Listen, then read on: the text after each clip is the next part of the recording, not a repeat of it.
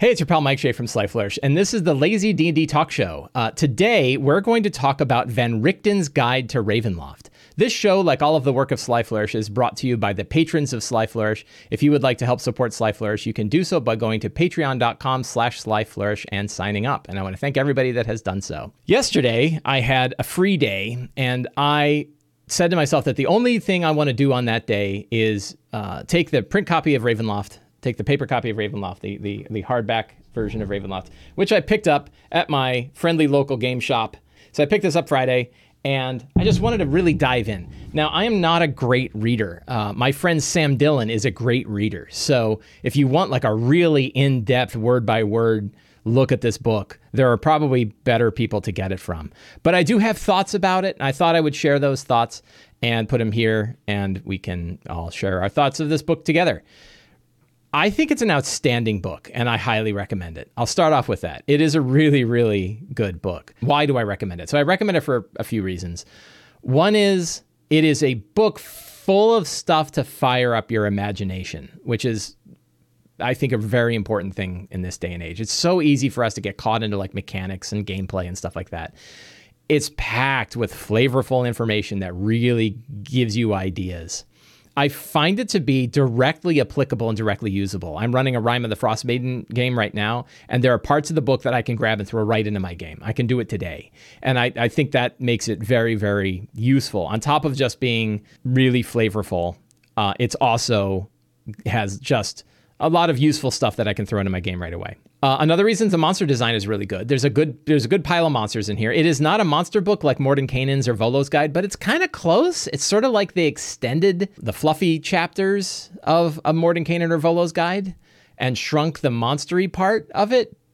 And I may be alone in this, but I'm I'm okay with not a lot of stat blocks. Like I've got a million stat blocks already, right? And so so more monster stat blocks are not necessarily the thing that I want the most. I'd rather have fewer really useful stat blocks. And I think there's a lot of really useful stat blocks in this one than lots and lots of stat blocks where I look at them and I'm like, yeah, yeah I got to fix that. And and there's a lot of a lot of that. So I like it for those reasons. There's probably other reasons I like it and we'll we'll talk about those too. But I think for 50 bucks as a really narrative flavorful book. Certainly if you like the horror genre of D&D, if you really dug Curse of Strahd, if your players really dug that kind of game, there's a lot here. But I think you can steal a lot from this book and use in any fantasy RPG. It doesn't it doesn't feel to me like it has to be a horror focused game for you to get a lot of value.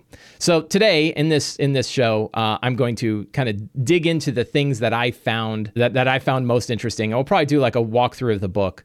Uh, I did pay for this book myself. I do have a comped copy of Ravenloft from, or of, of Van Richten's guide from D&D Beyond, but I also bought the physical version at my local game shop directly. At first, I questioned why the, the I got lost as to the difference between Ravenloft, as they describe it, and the Domains of Dread. And at first, I, I, I, was skeptical and I thought, is this like a marketing thing? Like, we want to use the term Ravenloft because it's trademarkable. Domains of Dread is a little harder to trademark and people like Ravenloft because they know they know Castle Ravenloft. They kind of refer to the whole campaign setting, if it's a campaign setting, as Ravenloft, and the domains of dread sit inside of Ravenloft which means that when you refer to Ravenloft or the Domains of Dread, I believe you're kind of referring to the same thing, which threw threw me off a little bit because you have Castle Ravenloft, and what does that mean, right? Why would Strahd's Castle be known as Ravenloft, and also an entire world be or an entire universe be known as Ravenloft as well? That kind of threw me off, but I did. I, I, I had some friends that did some homework for me, and uh, found out that that is in fact how they did it in second edition as well. So at least there's legacy here that that this was done. Uh, this was done a while ago. So why Ravenloft and the, uh, you know why Ravenloft other domains of dread the same thing? The answer is well, it was done that way in the past, and we can get past it. But basically, something that that I had to sort of internalize is when they refer to Ravenloft, they are also referring to the domains of dread. They're kind of the same. They're kind of the same thing. In the intro chapters, they have a really good chapter that I wish was in the player's handbook uh, in the character creation side of things, which probably will get skipped. And I don't think a lot of players will. I mean, I, I don't know. I don't know if a lot of players are going to buy this book or not. It is 20% ish for players and 80% for DMs. So it seems like if you're spending 50 bucks on this as a player, you either really love D&D uh, or you really love this, these character options and stuff. But I, I, I felt like it's not a player book, but they don't ever want to like discount players completely. However, there are some really important things in this character creation section that I wish were described overall. And it talks about how to kind of work with your DM to understand the kind of campaign you're running and the kind of questions that you have. You know, there's a there's a fair bit of discussion in this in this early section about understanding the boundaries of the game world in game and of the things you should do as a player at the game table and I think that that's I think that's yet that that's useful, right? There's a lot about like how to make your character fit the world, and I really wish that more of that was in uh, the player's handbook. You know, like how to be a good player, right? Like there's a little bit of that in here. They, they certainly touch on like how to be a good player and how to talk to your DM about your limits on what you want in your game and understanding the limits of the other players at your game, right? That's that using safety tools isn't just the DM's job, right? It's the job of everyone at the table to understand what everybody wants, including like what's the DM comfortable with that the player may be comfortable with that the DM is not. So lots of really useful stuff in here that approach it from the point of view of if you are a player sitting at the game, you know, sitting at the table, how can you be a better player? And I wish more it's it's kind of like well that's funny. They packed it into a book about ravenloft. Interesting section. Uh, i did read up on the lineages. Uh, there, there are three lineages the Dhampir the hexblood and the uh, the reborn and all of them are really cool. I really dig them I, I, immediately went and made a vampire or a Dhampir character for my for the ravenloft adventures league game that we'll probably play in sometime and my wife was reading in hexblood and she's like i think it'd be really cool to be like a, a daughter of a hag you know? And i was thinking about we were talking on the walk today and i was like you know what would be really cool is a hexblood a daughter of a, a daughter of a hag who in, in like an Eberron setting where the hags are like royalty, right? Where the daughters of Sora Kell are like royalty. And and you could be a, a noble hag. So rather than kind of like hiding the fact that you're a hag from, and your your mother lives in a hut out in the swamps, instead it's like, no, I have hag grandmothers and they're royalty, and I'm a member of this royal class of hags, and I'm on like Rumspringa. You know, my job is I'm uh, the reason I'm out adventuring is because I need to learn about the world because I take my before I take my rightful place as a as a royal hag in the in the court. I think that'd be an awesome background for a character, right? And you know, so I so I think there's a lot of cool options here. One of the things when I look at all three of these lineages is that you can you can flavor these. They're they're heavily flavored. So the Dhampir, obviously, we're thinking of like a half vampire, but you could also like because one of the Dhampirs is sort of like the cerebral spinal fluid variety. This would work as a half mind flayer, right? That like you, what if what if you have the Mind Flayer Cenobite in you? I don't know if it's called a Cenobite, whatever it is, the Mind Flayer parasite thing in you, and it doesn't fully work, and you don't become a full Mind Flayer, you just become kind of a Mind Flayer. The Dhampir would be a great lineage to throw in your character to be a half mind flayer, right? And no one, you know, and it fits perfectly. You know, that's an option. Hexblood, you know, yeah, like I, I like the idea of hag, hag royalty as a hexblood. And uh, another one is, and then Reborn. I was like, this is uh, eleven or whatever, whatever, not eleven, but what's the name of the guy in Planescape Torment? Right, the main character in Planescape Torment is a Reborn. Right, that's the class, and I'm sure that they probably had that in mind when they were thinking about it. But I also had characters where like a spirit took them over, and Reborn would be a cool way. Yeah, Nameless One, the Nameless One from Planescape Torment, is a perfect version of Reborn. Right, you could be a Golem. Right, you can be an undead that woke up. I ran a campaign once where all the characters woke up in a, in a charnel pit, and the re- and they could have all been different kinds of reborn.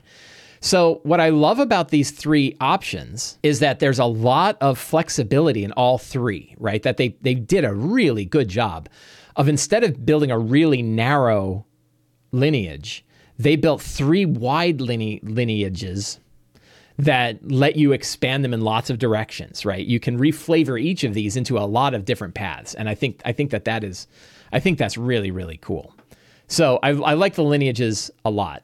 Uh, I took a quick look through the uh, subclass options, the two subclass options: Bard, College of Bards, Bard, College of Spirits. A little less at the Undead Undead Pact Warlock, although I think I picked an Undead Pact Warlock as my as my build. Nothing jumped out at me as broken. I noticed that a lot of them have a lot of temporary hit point stuff, and boy, something at Wizards of the Coast, there must have been like from on high. Hasbro said, "Hey, we love what you're doing with D and D, but you need to fire hose in more temporary hit points." Because oh my god, every class and every build now has like 15 different ways to get temporary hit points. It's kind of driving me bananas. But I'm just still bitter. I'm still real bitter about uh, Twilight Clerics and Twilight Sanctuary. So that's where that's coming from. Yeah, so the, I think the class stuff is really cool. Again, I'm like, I don't know who's going to buy it, but hey, not my problem. So then we have a couple chapters, the creating domains of dread. And I'll be honest, I was I was more excited for this and I was I was kind of let down. There's a fair bit so they, they talk about creating a dark lord but a lot of it is like well work with the players to kind of come up with things for the dark lord. Build the dark lord from the backgrounds of the players and the problem is that that's sort of backwards for me.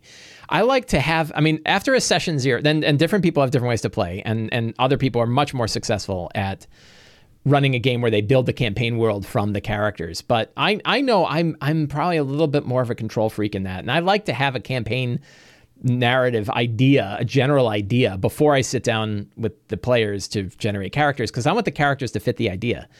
I don't really, you know, the idea that the the, the if you if your campaign concept fits the characters, the problem is you got five players with all five different concepts. They're all going to be all over the place, right? So they're not built around a theme. And I think it's important to build characters around a theme. So I suppose you could sit down with your players and define it. But the idea of sort of generating Dark Lords from the opposite reflections of of a of, of a character didn't grab me didn't grab me that much. Now maybe I didn't understand this, and maybe actually what you're trying to do is is build a Dark Lord in sort of the the reverse of how you would build a character, right? So it's not really about how the players are building characters. But it says like ask your players which of their characters' personality traits and bonds are their favorites, and then twist them and exaggerate them. Eh, that's not really for me right? That's not really how I want to do it. I was hoping for more generator kind of stuff here. I was hoping for more random tables, and we'll we'll get to the random tables in a minute here. But the idea of sort of generating a random, and they talk about it, that like consult the Dungeon Master's Guide, this is your life, and the Xanathar's Guide for additional. So you can generate, and maybe that's the thought is like the Dungeon Master's Guide already has a lot of ways to generate villains. We don't need more generators in here. But I think some flavorful generators to build Dark Lords in particular would have been a better approach for me. It would have been more useful for me than like, I don't know, you figure it out, which is kind of what I feel like they said. Uh, so they do have things like fatal flaws, you know, and that's not bad. Uh, that you have it, you know, and, and they kind of tell you the formula for building a Dark Lord, and I guess that's cool. Um, monstrous transformation, and so I was reading this, and I was like, the monstrous transformations just don't like. Which of these did I dig? Right, most people remember visually repeating reflections around them. I guess Dark Lord's body disintegrates, leaving an animated heart, hand, gory ooze. They were so kind of specific that I was like, I don't know if I'm going to use any of these, right? Or I don't. None of these jumped out as like. And then the last one is they're a monster from the Monster Manual. You know, that's kind of a big one, right? So I don't know. It, it, I guess they give you ideas. I, I wanted more random tables, right? And and I wanted random tables that I don't know were more useful. It's hard. I don't know. It's hard for me to really figure out why I didn't dig this, but it's okay because I, I dug stuff, you know, further. Creating the domain, I also found a little vague, right? It was kind of v- very general. Uh, it, it sort of gives you a bunch of questions, which is cool. But again, I want more generator kind of stuff. Give me options. Let me roll. Inspire me with with ideas, and we'll get there. Right? They, it turns out they did that. It's just not here. But this is all sort of the formulas for for creating it, and it's all good advice it, it just it didn't it didn't grab me as stuff that was going to work you know that was going to be easy for me to really make a you know make a make a you know. So it says Amy Dallen and, and taliesin jaffe made a domain uh, for the d&d beyond youtube channel that was crazy good but i have no idea how close they stuck to the chapter. Well the thing is the chapter is pretty vague so you, you don't have to go far to, to stay close to the chapter i don't think. You know hey pick monsters that fit the theme. No kidding. Good idea right? What do the misty borders represent? Okay that's cool. This is one that work, you know, what kind of adventures are you going to have here? Okay, what are the Dark Lord connections? You know, and you have Dark Lord connections and interactions, and that's cool. You know, what's the downfall in Unleash Horror? So it's a very general chapter, and I feel like I could have used. I guess it's it's good advice. It's certainly a sort of a different way, but having read it, I didn't feel particularly like, okay, I'm ready to go and build one of these things. It's like I kind of don't know what I'm. I guess I follow the steps, and maybe if I built one, that would have been different. But then we get to the cool part, which is genres of horror. And here is exactly what I wanted, right? I, I wonder if they kind of split the writing of this up. I don't know. But now we're talking. So I, at genres of horror, I was like, I don't need a description of body horror versus psychological horror versus whatever. But then I got into it and I'm like, oh, Now we're talking, right? Body horror monsters. Okay, here's a bunch of different monsters that represent body horror. Body horror villains, aging king obsessed with creating a new body so he can continue his reign indefinitely, right? These are great. A house that remembers having tenants and will do anything to regain them, right? Torments, yeah, Dark Lord can't control their transformation. So what we have here are all of the things that the previous chapter told us we need, only it's broken down by all of these different genres and it's great, right? This is what I wanted. As soon as I saw this, like, ah, thank you. This is what I wanted, right? Body horror settings, a world of monuments and houses all made of flesh. That's a little gory. A forest of black pines draped in bodies. That's kind of cool. Slaughterhouse, larger than it appears on the outside, full of victims mutely awaiting slaughter. These are grim, right? Subterranean tunnels, walls uh, spackled with fossils of mummified organs. So lots of different stuff here. Adventure sites, cavernous gut of a dead multi-eyed behemoth, asylum, abandoned save for vermin. Right? Really good. These are all great, right? So uh, um, Brian says uh, these sound like Sly Flourish secrets. Kind of. These are these are very similar to like the you know the, the, the things I'm putting into the DM's companion. Like lots of things to sort of fire up your imagination and give you ideas. That's what I want. Fire up my imagination, give me ideas, fuel me, right? And this fuels me. The the previous chapters you know, I guess they kind of help. It's certainly one way to approach it.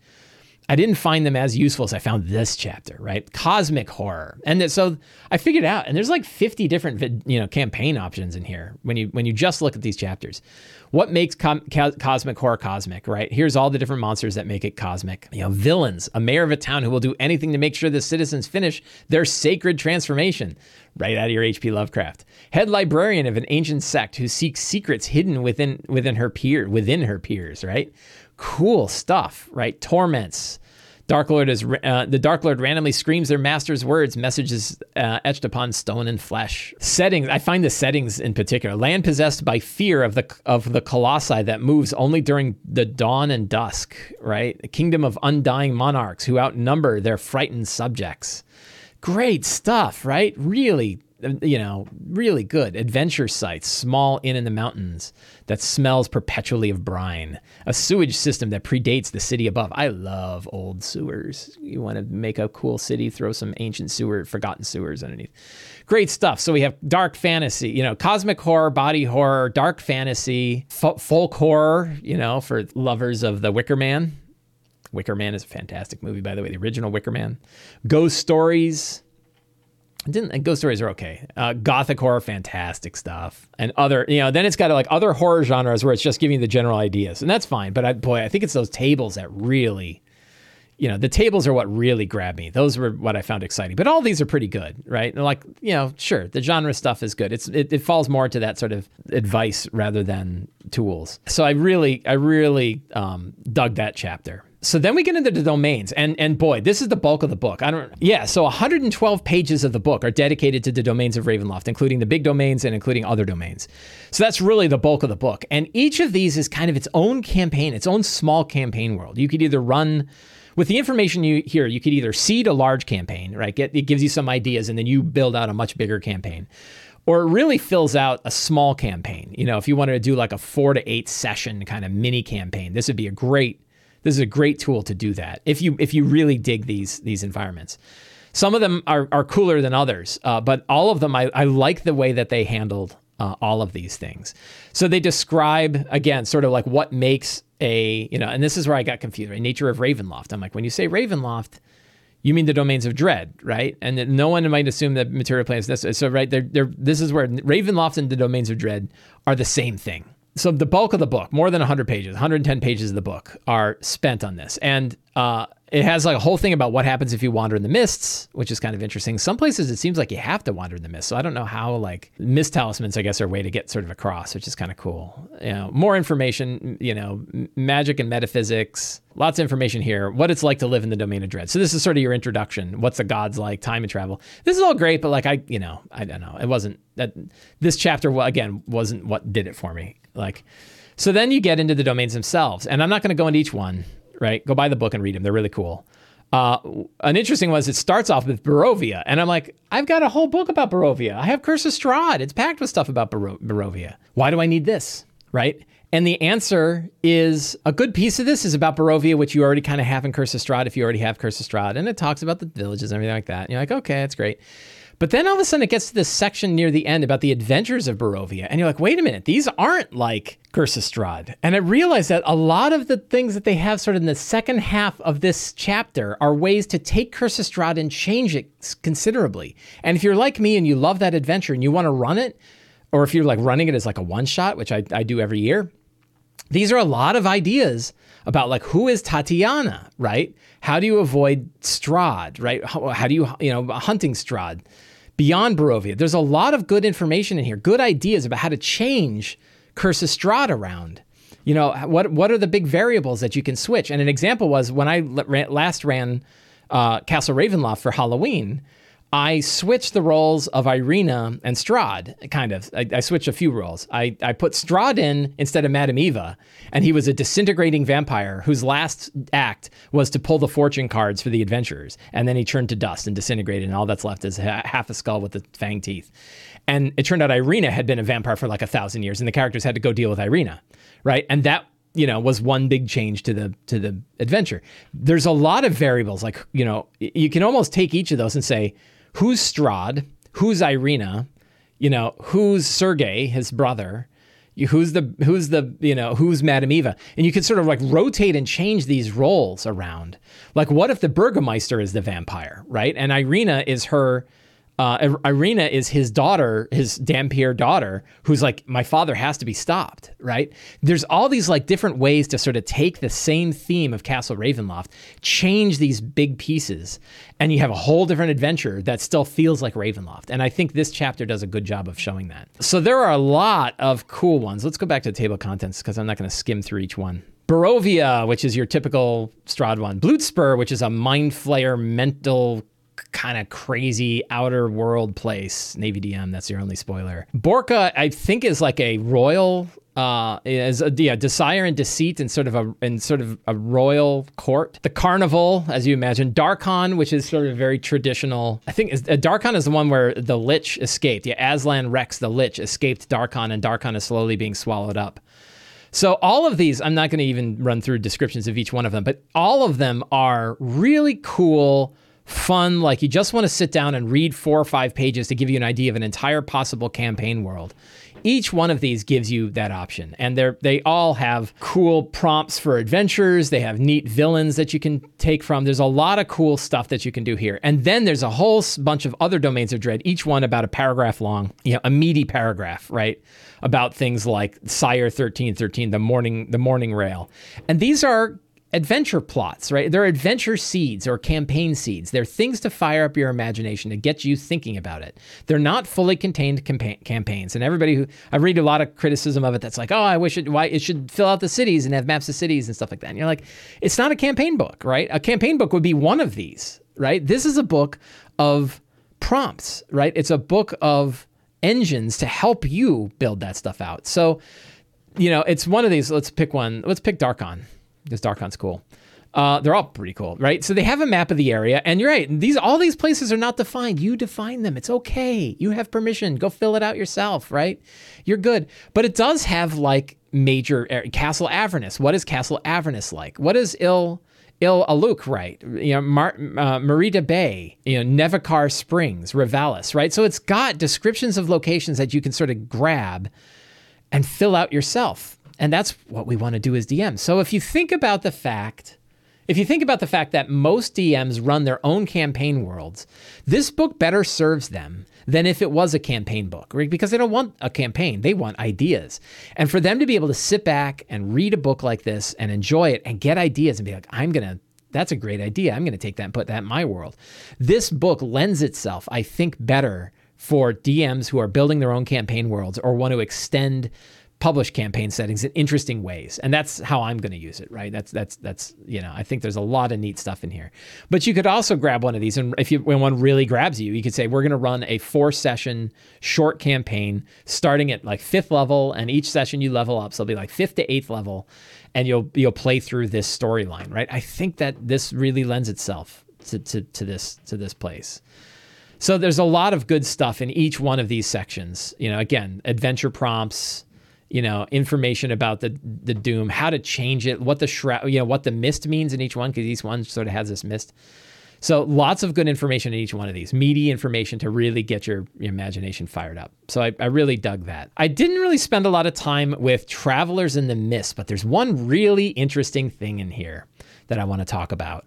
So Travelers in the Mist kind of talks about, you know, what it's like to be a character or an NPC that lives in these worlds and are there secret societies, right? Uh, you know, nice section on the Vistani that doesn't treat them poorly like Strahd did, right? uh, not not so nasty with the stereotypes. Uh, other groups of you know that that that are potentially here, you know, which are great. Mist Wanderers, you know. Then it's got some NPCs, right?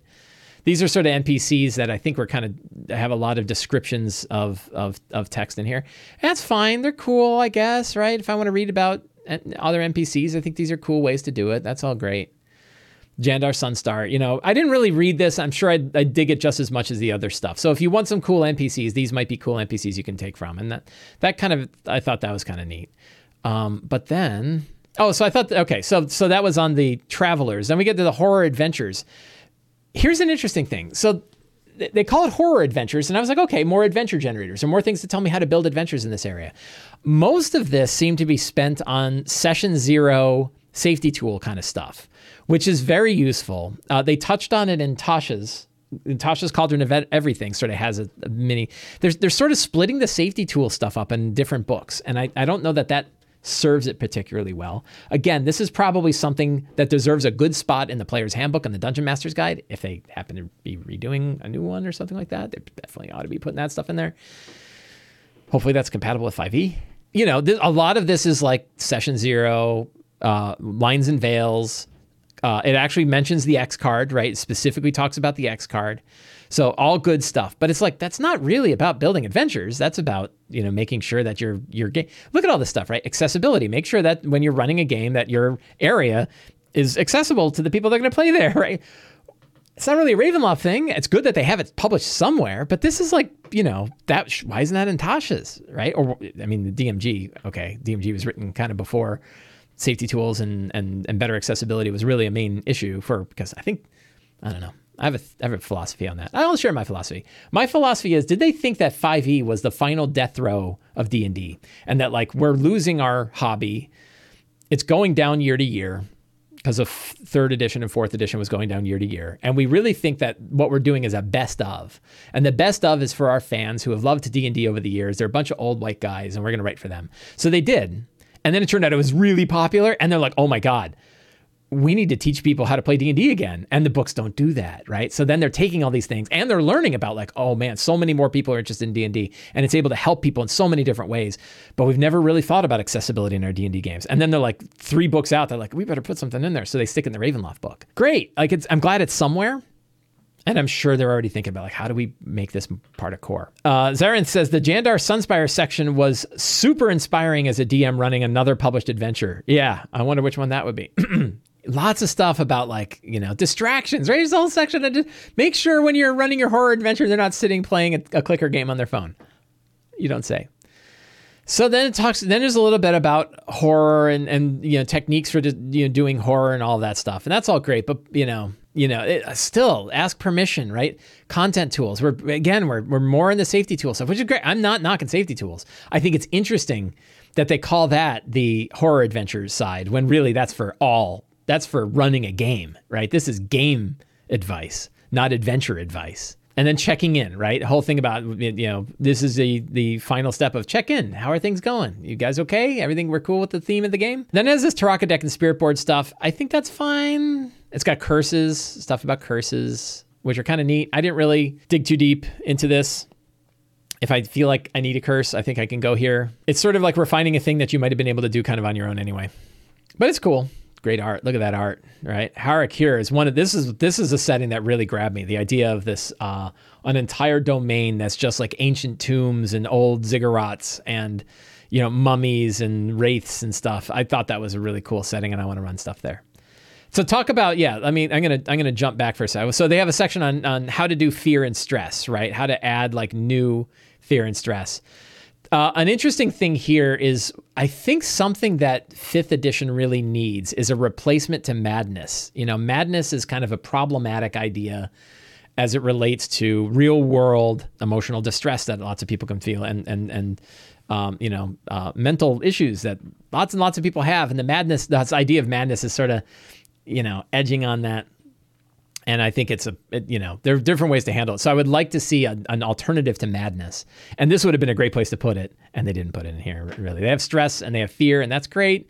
But I I need a replacement for the madness table is what I need. That's not as problematic. Haunted traps, those are yeah cool, right? I don't really I didn't understand this haunt bonus thing. I think it's because I kind of skipped over it. I mean, I guess it's like how hard a haunt is. I don't know how that's different than like a DC. I don't get it. So I guess it's just a difficulty. I don't know why it doesn't have a DC. Why why not just give it a DC? Strange. It's weird. That's weird. Haunt bonus is weird. You're giving me a new mechanic. Why are you giving me a new mechanic? I guess because the trap itself makes a saving throw, and that's why. I don't know. That's you know that's weird. So hey, you know, kind of cool things. They could have just said a DC or give it a plus bonus, right? Give it give it a saving throw bonus. I don't get it. And then we get to this survivors, and I'm like, hmm, what uh, what's survivors about? That's kind of weird, right? And they have cutscenes, dreams, memories, you know, terrible freedoms. What what are survivors? Tools for terror, creating a survivor. You know, you start with a stat block hit points whenever gains uh, survivors gain levels. Okay, is this companion characters? Like, no, these are intended to be played by the players when they're sort of doing side quests or, you know, dream sequences or things like that. Or one shot sort of thing. I'm like, one shot sort of things? They have adrenaline, or they have survivor talents that they gain when they level, like, right? Like they level up, they gain things. That's kind of like a character. And then I read them like, Apprentice has an AC of 10. These are pretty weak. Wait a minute these are level zero characters, right? We don't have level zero characters in fifth edition, but we've got these guys, right? These are like your level zero characters. They have just a few basic things.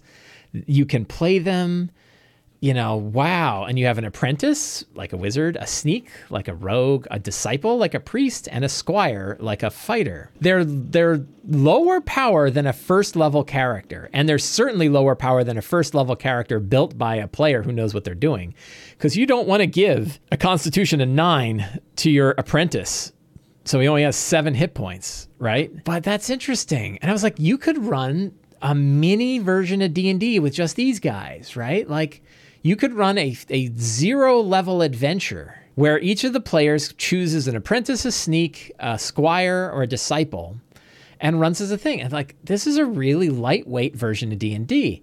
And you have leveling. You could do up to like probably third level would make sense where you get some extra hit dice. This is really kind of interesting. This is like your really basic version of D basic basic basic version of D&D. You don't even play the full character, but for like teaching somebody D&D, this would be pretty good. The one thing, the one problem it has is these hit points are too low two skeletons will will knock an apprentice flat out with two hits, right? Two hits take on an apprentice easily, and a sneak and a disciple, the squire getting hit by a skeleton twice would have one hit point left.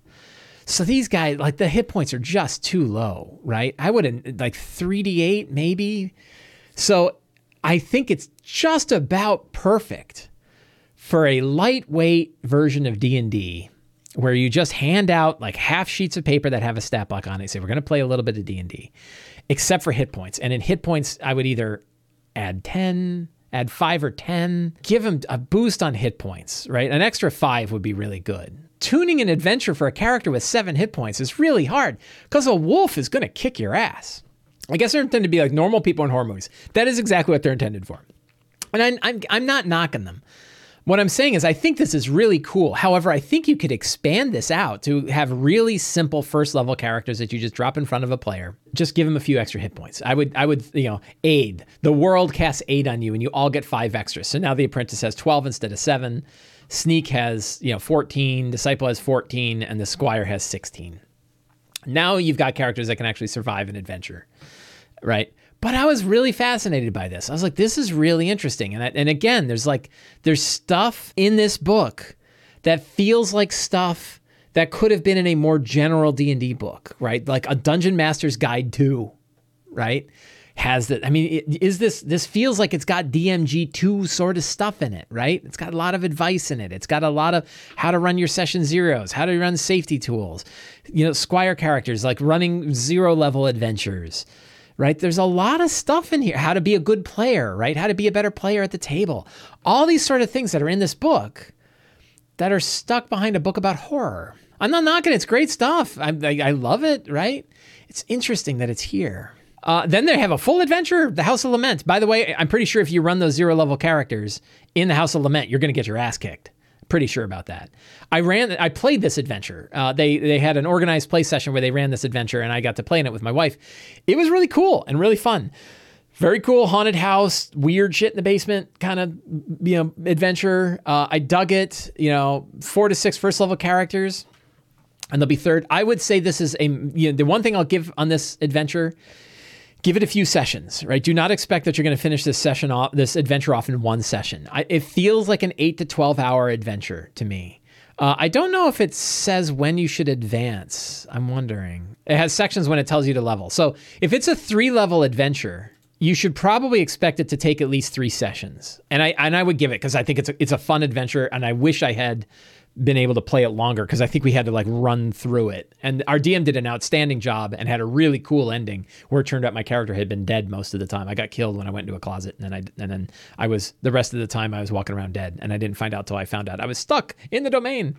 So it's a really neat adventure. Uh, i love I love that they throw an adventure in a book. It feels like a useful thing to me. Monsters. So it's got a 32 monsters in here, which is not a small assortment of monsters. They are they are really good ones, right? I love the monsters in this. Uh, they have some talk about monstrous traits, monstrous tactics. Again, I don't know why, but I found this section when I read it to be less practical than I would have hoped. When I see things like monster traits, I expect to see traits. Like here are things you can add to a monster that makes it more monstrous, right? You know, but instead it's like emphasizing wrongness, things to describe, which I guess is good, but it's less directly applicable for me. Monster tactics, right? I don't know. I just didn't it, this ain't this ain't your what the Monster Knows by Keith Ammann, right? Like this is not kind of the same benefits. Monster traits, like adding a Sahuagin's blood frenzy trait to a different monster. Okay, that's good. Reskinning, this is useful, right? That idea of like, go ahead. No, I bang the mic again. That idea of, you know, taking an, a taking a, a trait from one monster and giving it to another, that's cool. And that's something that you should internalize. That's really, that's really, really useful. Monstrous minions. I was like, oh, minions? Are we getting 4E style minions? Nope. Uh, instead, it's got these are these are the kind of traits I do find useful though, right? Which is like a monster. You know, here are traits that you can add to a monster that's specific to a minion of a of a monster, right? That if it dies, if it's within five feet of the master, it can take an attack instead of the master. Pretty cool. Telepathic minion, I guess that's not nearly as useful as some of these other ones, right? Alien mind. Uh, you know, sacrificial minion. It, when this minion dies, its master gains hit points equal to four times the minion's challenge rating the, the, so two of those are really useful for boss monsters, right? There's there's a lot of like boss monster things you can do in here. The one I would add is sort of the this monster and the and the and the this minion and the boss. Whenever the boss takes damage, half the damage the boss takes goes to the minion. Right, like that is one I use. It's really useful. It's of the same length, but it's not in here. That's kind of a bummer. Creating unique nightmares. You know, again, yeah, good stuff. The Bagman is this idea of a monster that lurks inside of a bag of holding, but it doesn't have a stat block. Hmm. Then we get to the monsters, and there's a lot of really cool monsters here. Again, I'm not going to dig into every one of them. Not going to talk about all the monsters, but they are really well designed, and and and I'm very happy that they do a good deal of damage. Uh, an interesting two two changes we're seeing the stat blocks is once again the stat block no longer has alignment, which I kind of miss. I liked having the two word descriptor that gave me a general idea of what this monster's role was in the world. Alignment did that. I get that when you apply it to an orc, you're saying something different than if you apply it to a body taker plant. But like, and I and a body taker plant, I probably don't need the alignment. I can kind of figure it out. I miss it. But I, I understand why it's not there. I think it was throwing the baby out with the bathwater but I'll live. And then, of course, this is a thing that we've seen recently. There's sort of three major design changes that have happened to D and D monsters uh, over the course of the past six years that we've been playing fifth edition. Uh, the most recent is getting rid of alignment, which I'm kind of sad about. I get I get how it's problematic when you assign it to like an entire race, like the Drow are all chaotic evil. Every one of them, goblins, chaotic evil. Really, everyone? Why are we getting rid of alignment? So I think I think alignment was a handy tool, and I'm sad that it's gone. They've added the proficiency bonus, and I guess that's because if you want to sort of tune a character, it helps to have it here instead of having to go to the DMG and look it up So if you change a character, this is kind of a handy thing to have, right? Um, you can sort of figure out like, oh, slam attack is plus four. That's because his prof bonus is plus two and its strength is plus two. That's how we got to plus four. So you know how it got to things. Or if you're going to add skills, you, you know, if it's con, you decide that this particular podling is smart, right, and has an arcana check, you know that, okay, it had the arcana would give it plus two. So I think that the prof bonus is not bad. And then the third, probably bigger change, there's boneless art. Ew, he's all skin. I think the boneless guy has now been in a few different books outside of D&D as well. Uh, but let's pick. So here's a we'll look at the brain in the jar, right? The other new thing that they've been doing is uh, they've been adding spells into the attack. So they say what spells are are are this is this monster likely to use in an attack? Let's make that part of the stat block. So chill touch, right?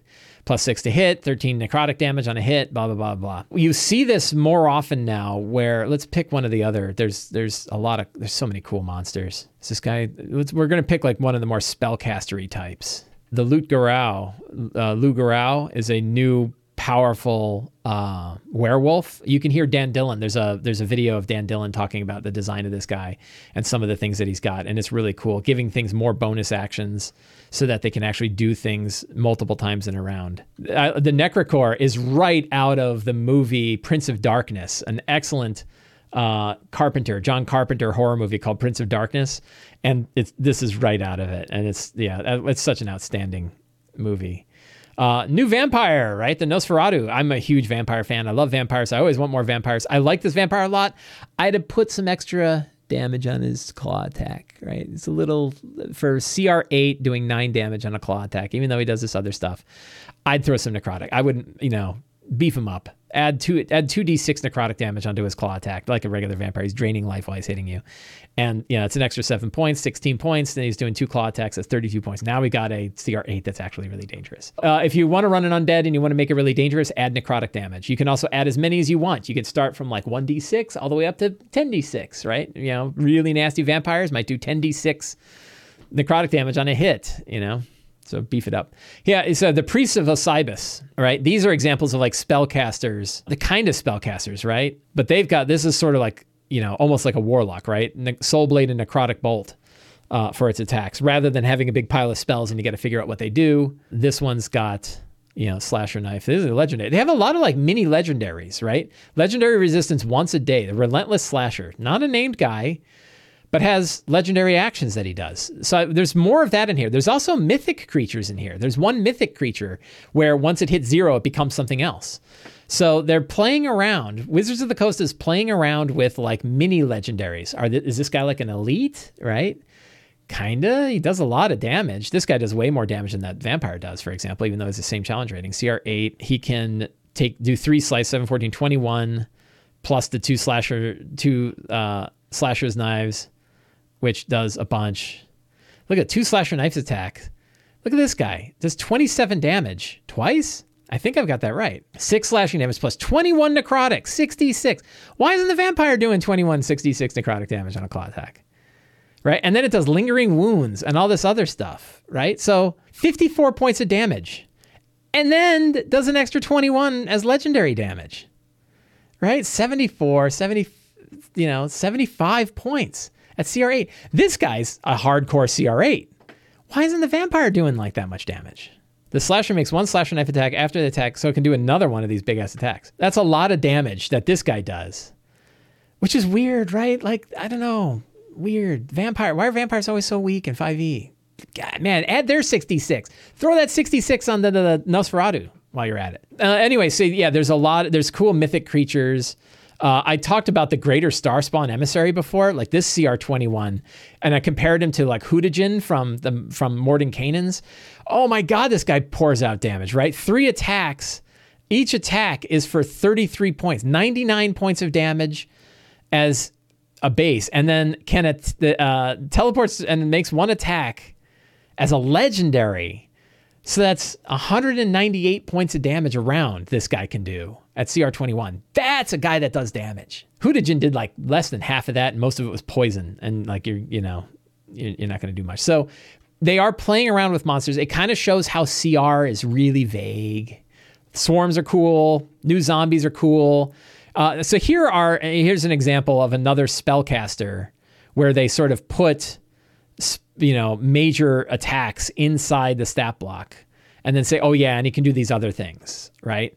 So they take the combat stuff and move the combat stuff outside of I guess this one they didn't really do it. This boy, the Inquisitor of the Sword has like eight ways of zipping around and being invisible, right? It's pretty crazy. Like look at this. So this guy, you're never gonna get you're never gonna get her down. Attacks twice with the silver longsword. After it hits or misses the attack, it can teleport 30 feet to an unoccupied square, right? So, and also look at this guy. Another CR8. Boy, they love the CR8s in this book, I'll tell you. This CR8 is doing, so it's not carrying a shield, so I don't know why it wouldn't do two handed, right? So if it's doing two handed, it does 27 force damage per hit twice, which is 54 damage, and teleport. So it teleports this way, right? One teleport.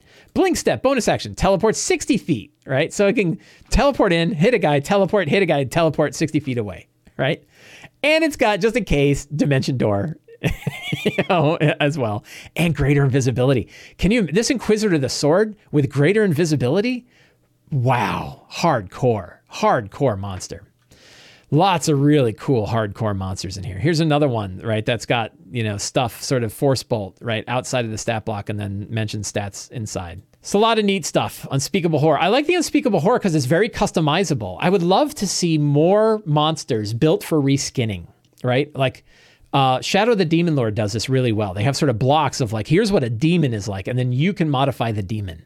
I love that idea. And I'd love to, you know, it would be really cool. We do not speak about the unspeakable horror. This is a good one of like, here's a bunch of different things that it's got, a bunch of weird limbs that it's got. That's all great. Uh, Vampiric Mind Flayer, very cool. It's it's sort of a thrally sort of thing, right? It's not it's not your smart vampire, it's your crazy runaround vampire. Very cool creature. Were Raven, sure.